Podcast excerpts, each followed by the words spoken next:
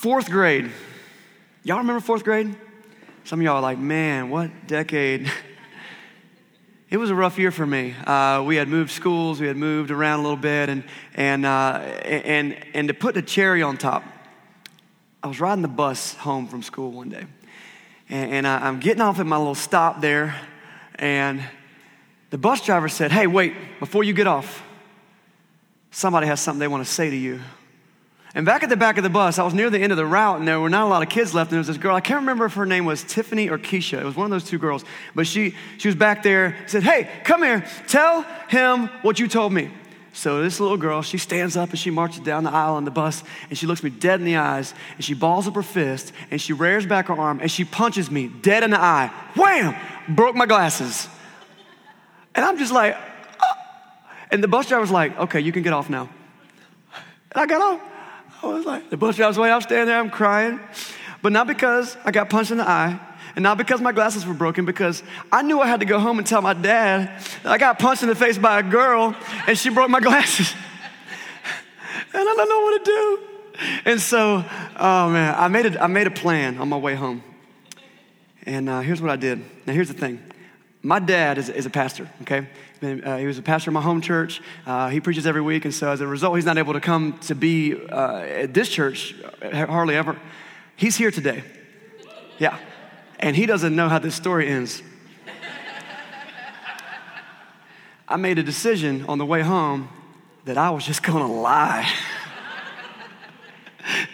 And I don't remember the story. In fact, if you ask my dad today, he probably doesn't even remember the day at all, because I broke my glasses like every other week. It was like we were constantly, it was always something. But I never lied about any of the other ones. It was just the one, just that one time. And I it broke on the bus. And I think I got in trouble. I got in trouble because she's like, "You should be more careful." Like, oh man, I was careful. I didn't know. Here's the thing. I got off that bus confused, because I did not know what I had done to that girl. And I bet you there was one person more confused than me. I bet it was the bus driver. I for years have thought about this. I'm like, what allowed this woman to let this girl punch me? And my guess is that's not what she thought that the girl was gonna say. And she just was like, just get out of here. This is before cameras on school buses. So, oh my goodness. I had to walk home with my head down, feeling like a loser. You know what I'm talking about? You ever walk home with your head down feeling like a loser? Maybe you've never been punched by a girl in the face. Listen, I'm going to tell you right now, there's some girls that I would put you against, and I challenge you to stand your ground. They work out here, up there, so. But yeah, but we get beat up. The world's rough. And we come home sometimes after being beat. And there's moments where we're just like, I don't know if I can keep my head up anymore, you know? We just had this weekend that was one of the best weekends I've been a part with a church group ever. We had our 2019 men's retreat up in Washington, North Carolina at Roanoke Christian Camp. With 77 guys from 8 different churches. Okay, yes. It was good. 21 of them were from Venture. You're looking around like 77, like hold on. 21 of them were from Venture Church, and it was just a great time of growing together and learning. And the theme was, you might see a lot of us wearing this shirt, fight. And the speaker got up at the first session, and he only spoke 2 times for about half an hour. It was really, really good, though, what he said. He got up and he said, the theme is fight. And I would think if the theme is fight, that if I'm going to get up here and talk at like a Christian event, what I'm going to do is talk about the victory. We're talking about the victory we have in Jesus. Talking about how you can never lose. But he's like, man, that's not been my experience. He said, you know what, I can make you some promises. I can promise you're going to win some, you're going to lose some. I can promise you're going to lose some. I can't promise you that you're ever going to win some. That's not how life works. So the whole weekend was, how do you get up after being beat? How do you get up after falling down? How do you get up after you realize you've been sucker punched in the face, you didn't even see it coming, or maybe you did it to yourself? It's an addiction, or it's a habit, or it's a thing that you've fallen into, and you know that it's something that you got to get rid of, but you just keep doing it to yourself over and over and over again, or whatever it is. And how do you stand up and walk after that? And I got to tell you, I've never had anyone tell me a loser so many times and feel so good about it than I did this weekend. Because at the end, we found out what God has for us in our defeat. We're in the final week of this teaching series we've been doing for 5 weeks called The Grass is Greener. And it's discovering the secret to contentment. And we've talked about a lot of things. We've talked about material possessions and how that's like a big thing with contentment. I'm just not happy, you know. I can't have what I want. I want a better job. I want more money. I can't catch up on my bills, whatever. We talked about finding contentment in our identity, who we are, like being comfortable in my own skin, content in my own skin. We talked about the underlying fact that if we can understand who God is and who Jesus is, that there is a strength in that. From Philippians chapter 4, Paul taught us a lot about that. Last week we had Compassion Sunday. We talked about being the solution for discontent in the world by sharing compassion with the world. It's been just a robust teaching time I've really just enjoyed learning from Scripture and growing in this. But when we get to the end of this thing, it'd be real tempting to put a bow on top. Say, so we're all good, right?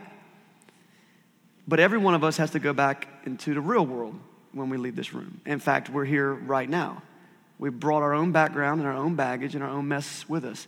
You might be here today for the very first time.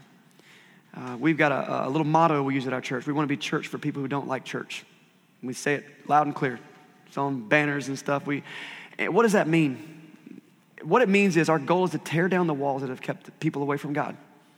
It's not about a tradition. It's not about a dress code. It's not about a building. It's not about a denomination or a creed. It's about tearing down the walls that have kept us away from God so that we can build a bridge to the most important thing, knowing God's Son, Jesus.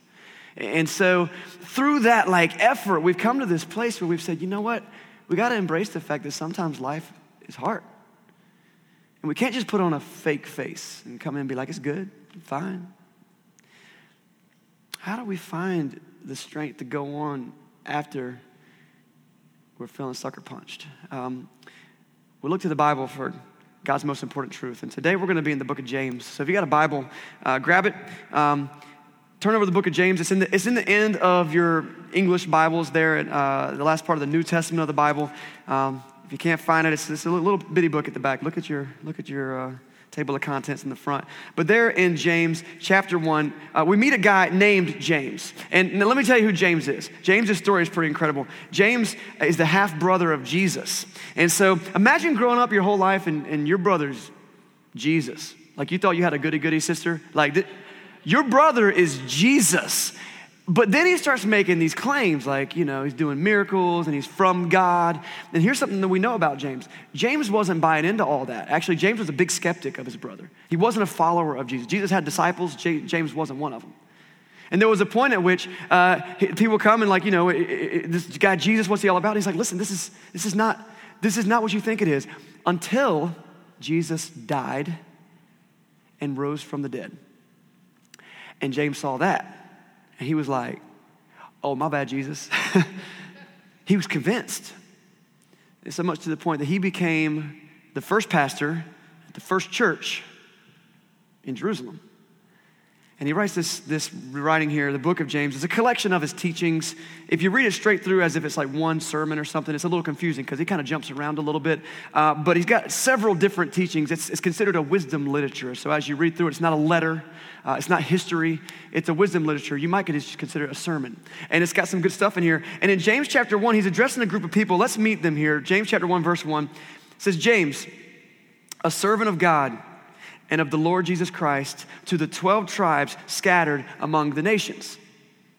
He's writing to a group of people. If you read them between the lines, you know some stuff about Bible. The 12 tribes scattered among the nations is a reference to the Jewish nation. It's some discussion over which group he was talking through. It seems most likely that James at this point was talking about a group of Christian Jews who had undergone some persecution and had to leave the area of Judea. In Acts chapter 8, you can read about it. And just before Acts chapter 8, there's a guy named Stephen, and he's proclaiming Jesus, and this guy named Saul, who eventually becomes a superstar because Jesus changes people's hearts. But at this time, this guy Saul is persecuting the church and he oversees the stoning of Stephen. He dies. And after this martyrdom, the Christians scatter.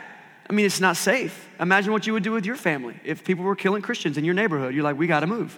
This can't, so they do that. So a lot of people think that maybe James is addressing specifically those people. Talk about getting sucker punched. Talking about walking around with your head down. Talk about feeling like, how do I get up and stand up after this? We saw this Jesus guy, and now people are getting killed for this faith. How crazy is this going to get? So James writes in this letter, and he starts out with this initial phrase. And if you've read much of the Bible, maybe you've heard this. This is in James chapter 1, starting in verse 2. It says, "Consider it pure joys, my brothers and sisters, whenever you face trials of many kinds." Stop.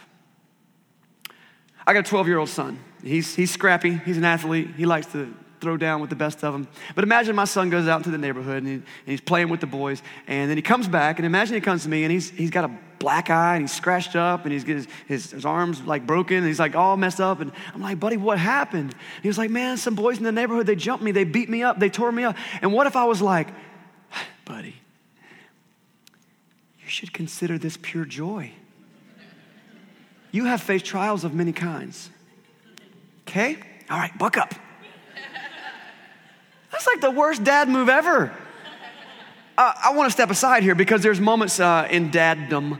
Maybe you've used this phrase. Maybe you were told this phrase as a kid. It's the common thing, like, I teach my kids, don't start a fight, but always finish it.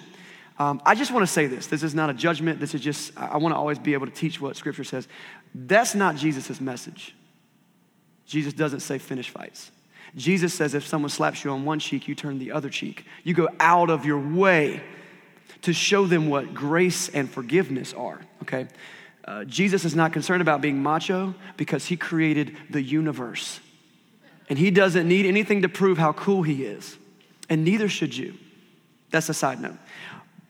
But he tells these people, consider it pure joy when you face trials of any kind. And I'm looking at that going like, that is the dumbest advice in the Bible. Maybe it was a mistake. Maybe it was a typo. Because I don't feel joy when I face trials of many kinds. When I got punched by that little girl, I just wanted to just crawl into a hole. I didn't want to be like, that was great. You know what? Let me turn the other eye. Let me go get my new glasses and no. What in the world is he talking about? Let's keep going. Verse 3. Luckily, he explains himself. He says, because you know that the testing of your faith produces perseverance. Let's hang on to this verse for a second because we're in a gym, like, literally. And we got this phrase, no pain, no gain, right? And so if you're you know this physically with your body, if you want to grow, you gotta work hard and then you're gonna be sore and then you're gonna get stronger. This verse does not say, because you know that the testing of your body produces perseverance. Did you notice the switch there? Consider it pure joy when you face trials of many kinds. Because you know the testing of your faith produces perseverance. And if I'm the person being persecuted, we go through some rough things. And so you can fill in the blank with whatever trial you're going through. These guys are being persecuted for their faith to the point where they're scared that they might get killed. And so he says, listen, you're facing persecution, you're facing trial.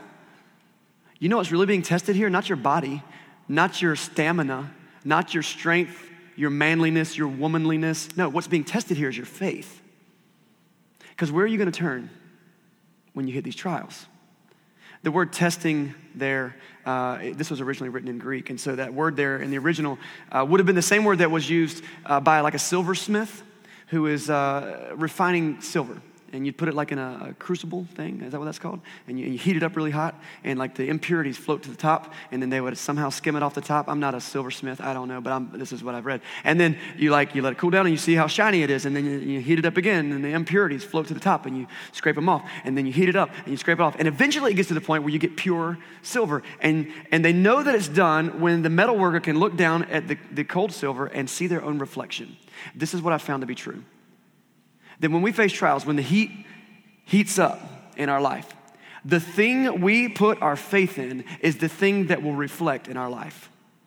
I don't think this is what James was saying, by the way. I don't want to like read into the word, but like he was probably thinking of a silversmith. No, but I'm saying the principle applies. When we're testing something, you go through trials. If you're turning to an addiction, if you're turning to a bad habit, you're going to find that when times get tough, the thing that reflects in your life is that addiction, that bad habit. If you're an angry person, you're going to be an angry person through trial. You know what you follow I'm saying? But what if through that trial, we begin to recognize our impurities, our faults, our weaknesses, and we begin to allow God to skim those off the top? And the first time, it will not be fun. And the second time, it will not be fun. In fact, I can almost promise you that it will never be fun to get heated up. But that eventually, we stop putting our faith in those other things and we start putting our faith in God and the promises He has for our life. And eventually, He starts to see His reflection in our life. And then the rest of the world sees that. Did you see what that family's going through? How do they have such joy? Because they put their faith in something greater than things of this earth that will fade away and get eaten by moth and rust and get stolen by robbers. But you can't take away what God gives us. Consider it pure joy, my brothers and sisters, when you face trials of many kinds, because you know that the testing of your faith. Now, there's this understanding that when I'm going through a hard time, we say, God's testing me. God is not Thor, God of thunder, with lightning bolts that He's just going to throw down at us to see if He can take this. See how good you are at dodge bolt. That's not how God works at all. He's not saying, I'm seeing if you will hold up under this. What He's saying is, life happens. I've allowed that. You can take that up with Him if you don't like it. But if just empirical evidence will tell us, apparently, God allows suffering in the world. You know, and so we could debate that. We could have philosophy about it all we want to. But what I notice is that God apparently exists because something created this world. And there's suffering also. So, you know, I'm sorry. I don't have a better answer than that. I've tried. I've read really thick books about it. And they have really long answers. But on the other end of it, we got to decide, like, okay, did God create the world? Not. I got an iPhone. I know it didn't evolve into, it's got an intelligent designer behind it. It's pretty great. And my human body is way more advanced than my iPhone. So I have to look into that and go, like, there's got to have been an intelligent designer behind this. And if there's a God and there's also suffering, then the question is not why doesn't God just come fix everything? Because to what degree do we want God to fix everything? I got a hangnail. God, take it away. In fact, isn't it no pain, no gain? Do you like getting muscles? I mean, some of the pain and suffering we go through does have actual purpose and it helps us grow. But at the end of the day, we get to a point where we still have to deal with the pain. Don't you know? The testing of our faith produces perseverance. Check this out. Verse 4. Let perseverance finish its work so that you may be mature and complete, not lacking anything. I don't know if I would be able to kneel down and tell my brother, my son, consider it pure joy. You got punched in the face. I don't know that I'd be able to do that. But if there was one thing I would want for my son, I would want for him to be mature and complete and not lacking anything. God is a good, good Father. And what He wants for us is wholeness. And it looks like there's a path to wholeness even through the pain. How do we know what to do in our mess? Verse 5 gives us a clue. I love to try my best. There's two parts of teaching that I love. One is to try my best to come up with clever ways that we can understand Scripture and take it home and apply it. The other way is my more favorite way is just to read the Word of God and let it sit. And just trust that God was pretty daggone smart when He put it out there and that it'll work on us. So I'm going to try to do both. The first one will probably be less successful because it's got me involved. The second one's going to happen probably on Tuesday for you as you sit and think. But he says this, and this actually isn't even me. This is James, so this is inspired by God, verse 5. So if any of you lacks wisdom, it's like you're going through the hard time. And you're like, why is this happening or what should I do? Anyone lack wisdom? We're going to start a club. Okay, after church, it's going to be We Lack Wisdom, and it's going to be a lot bigger than our church service because people off the street are going to want to know, if you lack wisdom, you should ask God, who gives generously to all without finding fault, and it will be given to you. I was driving home from the men's retreat yesterday, and I got in this realization that my prayer time was not what it should be. And so I don't like blank space of noise. I like music. I like podcasts. I like talking. I like listening. And when it just gets quiet, I'm guilty of wanting to fill that space. But so it was a 2.5-hour drive home from the men's retreat. I was by myself. I was like, you know what I'm going to do? I'm going to be super spiritual. I'm going to roll my windows down. I'm not going to listen to music. I'm just going to pray, and I'm just going to listen to God. And guys, listen, you know what God told me? Nothing. He told me nothing. He told me nothing. I got all the way down to, what's that? It's a little town north of Jacksonville. Anyway, I was running out of gas, and I needed to go get gas. So I pulled off this exit, and I get off at this little gas station, and I got out, and I was like, God, man, I was hoping, like, I would get to that verse tomorrow, and I could be like, and God gave me this wisdom. But then you didn't give it to me, so I'm pumping gas. I'm a little frustrated with God. And then it hit me. And I don't claim to hear the audible voice of God or anything like that, but I really believe that in my spirit, God spoke this idea to me. He said, I just wanted to know if you were listening. He's like, you know, I'm not promising to answer all your questions all the time. But you know what I might need to do? I mean, you know what you might need to do? You might need to just trust me. See, seeking wisdom isn't the same as seeking answers. Wisdom is sometimes realizing what I don't need to do.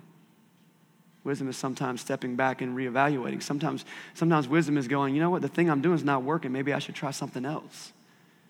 And so often what we do is we bring God our mess, and we're like, God, I want to do this, so bless this. Bless this. I want to do this. Bless this. He's like, I didn't give you that. I'm not going to bless that. I didn't want that for you. You want me to help you at work? I don't want you to have that job in the first place. You're running from me right now. Do this.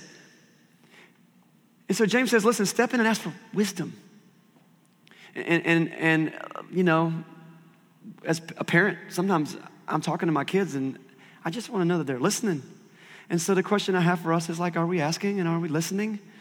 And are we just going to trust that the more we learn about God, the more we'll understand? I want to say this to you this morning. If you're here and you're kind of like, okay, that's great for you if you get your faith and stuff, but I'm not sure that I get my faith and stuff right now. First of all, our church family is a safe place to grow. Okay, so you don't have to come in here with anything special. Walking out, you should have seen us at the men's retreat. We were all on the same level. And we're just in there being like, look, we just want to be here and take the time to grow. The second thing is this: as you trust God and as you read his word, listen to his word through sermons, get some podcasts from other places, read some books, talk to good Christian friends, those clarities will begin to develop. If anyone was hoping to show up today and get like all the answers, then I quit if that's my job. But it's a lifetime of seeking God and asking for his wisdom. And if that's you today and you're just like, I don't know where to step, you're in a good place. Stick around 1 more week, 2 more weeks. Stick around for the summer. I'd love to call you family. And so would a lot of other people. This is the place for that to happen. The other half of this is just leaving it on our heart and seeing where God places us. This weekend, the guy that was speaking, he shared an interesting thought. He said, anywhere else in life where you experience failure, you are likely to not get another chance. If you have been someone who's been in a marriage that hasn't lasted, you might feel like, I don't know that I deserve another chance, or I don't want another chance. Or maybe you've been in multiple marriages. Unfortunately, the statistics show that the more marriages you have gone through, the more likely it is that the next one will end. And that's hard. Or maybe you've been stuck in an addiction forever. And so because of this addiction, you've lost jobs, you've lost friendships, and people just don't trust you anymore. Or if I'm a sports guy, you know, you lose a football game, you lost that football game. Like, they're not going to be like, you know what, let's replay that one. No, you play again next year, but it doesn't count for last year. Most places in life, when you fail, like, that's over. But the kingdom of God may be the only place where it's only through our failure can we know success. The Apostle Paul says that we've got to die to ourselves and let Jesus lead our life. Jesus said it's only through losing your life that you will find it. It's going through the failure that we can understand the grace. And Paul writes this in Ephesians, and I think I read this a few weeks ago. I can't remember if it was on the stage or to our volunteers earlier, but whatever. In Ephesians chapter 2, this is the story of what God does for us. As for you, you were dead in your transgressions and your sins. That's being beat. in which you used to live when you followed the ways of this world and the ruler of the kingdom of the air, the spirit who is now at work in those who are disobedient. All of us also lived among them at one time. We were gratifying the cravings of our flesh, following its desires and thoughts, and like the rest, we were by nature deserving of God's wrath. But because of God's great love for us, God, who is rich in mercy, you want to be rich? Oh, man. We talked about it a few weeks ago. If you want to be rich in generosity and compassion and love. What's God rich in? He's rich in mercy. That's another word for grace. It's a word for for forgiveness and moving on. God who is rich in mercy, like his bank account is full. I grew up watching DuckTales. You remember that show, Scrooge McDuck? Yeah, he would dive into like the vat of money and swim in it. That's like what God's got in the bank. Mercy. I'm camping out here because I think we need to understand that grace, mercy, God's ability to pick us up from our brokenness and say, there's a next step for us. That's what he specializes in. God who is rich in mercy. He made us alive with Christ, even when we were dead in our transgressions. You still struggling with a sin? Me too. But because of our faith in Jesus, don't you know that the testing of your faith produces perseverance? And perseverance, let perseverance finish its work in you so that you can be made mature and complete, lacking nothing. Even when you were dead in your transgressions, it is by grace you have been saved. And God raised us up. And if you've been sucker punched, and if you've been beat up, and if you've been damaged, there's not a crane on this earth that can lift you up out of some of that funk. But God, who is rich in mercy, raises us up and seats us with him. The seat of honor in my house sometimes is, it feels this way as a dad, is when I come home from work and my daughter has been playing and she wants to sit right next to me on the couch, you know? And that's where God puts us out of our mess. He seats us with him. In other words, he's not like loving us from a distance. He's saying, look, I'm in this with you. I know you're going to mess up again. Like I've been watching, like, you know, I've seen this one before. But if you're going to mess up right here. By the way, it's a message for our families too. I've often said I think that the home should be the safest place to fail. We don't want our kids failing out on the streets. We want them to fail right in front of me. I want to be able to help them. And that's what God gives us. It's a picture of a father. He raises us up. He sits us with him in the heavenly realms in Christ Jesus in order that in the coming ages he might show the incomparable riches of his grace. He's like, you ain't seen nothing yet. This is just the beginning. Expressed in his kindness to us in Christ Jesus. For it is by grace that you've been saved. Not by winning, not by getting it right, by grace through faith. Don't you know that it's the testing of your faith that produces perseverance and makes us mature and complete? And this is not of yourself. It's a gift of God.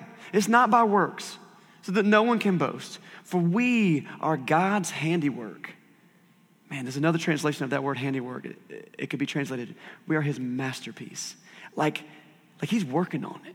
If you ever painted a painting or built something with your hands and you keep stepping back and looking at it, you want to make an adjustment, that's us. God looks at us. We're his masterpiece. We're his handiwork. And we were created in Christ Jesus to do good works, which God prepared in advance for us to do. This is the coolest thing. God prepared these good works in advance for us to do because you know what he knows? He knows that if we will trust him, he can use you to show his love to the world. I've got some things for you to do. I've prepared these in advance for you to do. You feeling sucker punched? You feeling down? You got your head down? Take a deep breath, pick up your head, learn what it means to have faith. It doesn't have to happen today. You might be 30 years into this when you realize it. It's fine. And God wants to seat us with him. And on the other end of that, we can find contentment, knowing that it's really God in my life. They can bring me what I need. Like I love being with you guys every week, and it's been a joy being with our men this past weekend. And, you know, you've all maybe been to a thing, whether it was a game or a concert, or maybe you've been to a Christian conference or something, and you come home pumped and amped about it. And, of course, that happens. But I think it would be wrong of us to go to something like that and not try to share what we learned. And so I think if there was something that I could share that we learned is that get back up. Set your eyes on Jesus. Because he's got his eyes on us. If you're in the room right now and you've never, like, made this decision to accept Jesus. Like maybe you're like, well, I go to church, or my grandma was a Christian, or I think I was baptized when I was an infant. Those are all good things. But becoming a Christian is your decision. It's one that you need to make.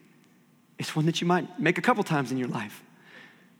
But at least this one time where you step back and go, I need that. And I want you to know that if you want to do that, you can do that today. In a minute, our elders will be standing over there. We don't make you come front, and it could be awkward or difficult for you. You can go and talk to someone in the back, a really great person, and they can talk to you. Scripture says if you want to do that, you can accept Jesus. You can be baptized in his name. We got a giant baptistry out at Wrightsville Beach that we use, and it's salt water.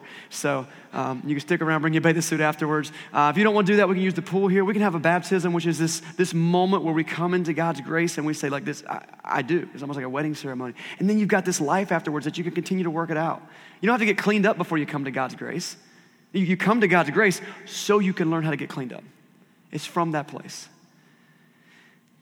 As we were closing up yesterday, we said, in one big group with our 21 guys, and one of our elders, Brandon, spoke up, and he said, you know, something that we need to always remember is that we're going to face battles, like small battles.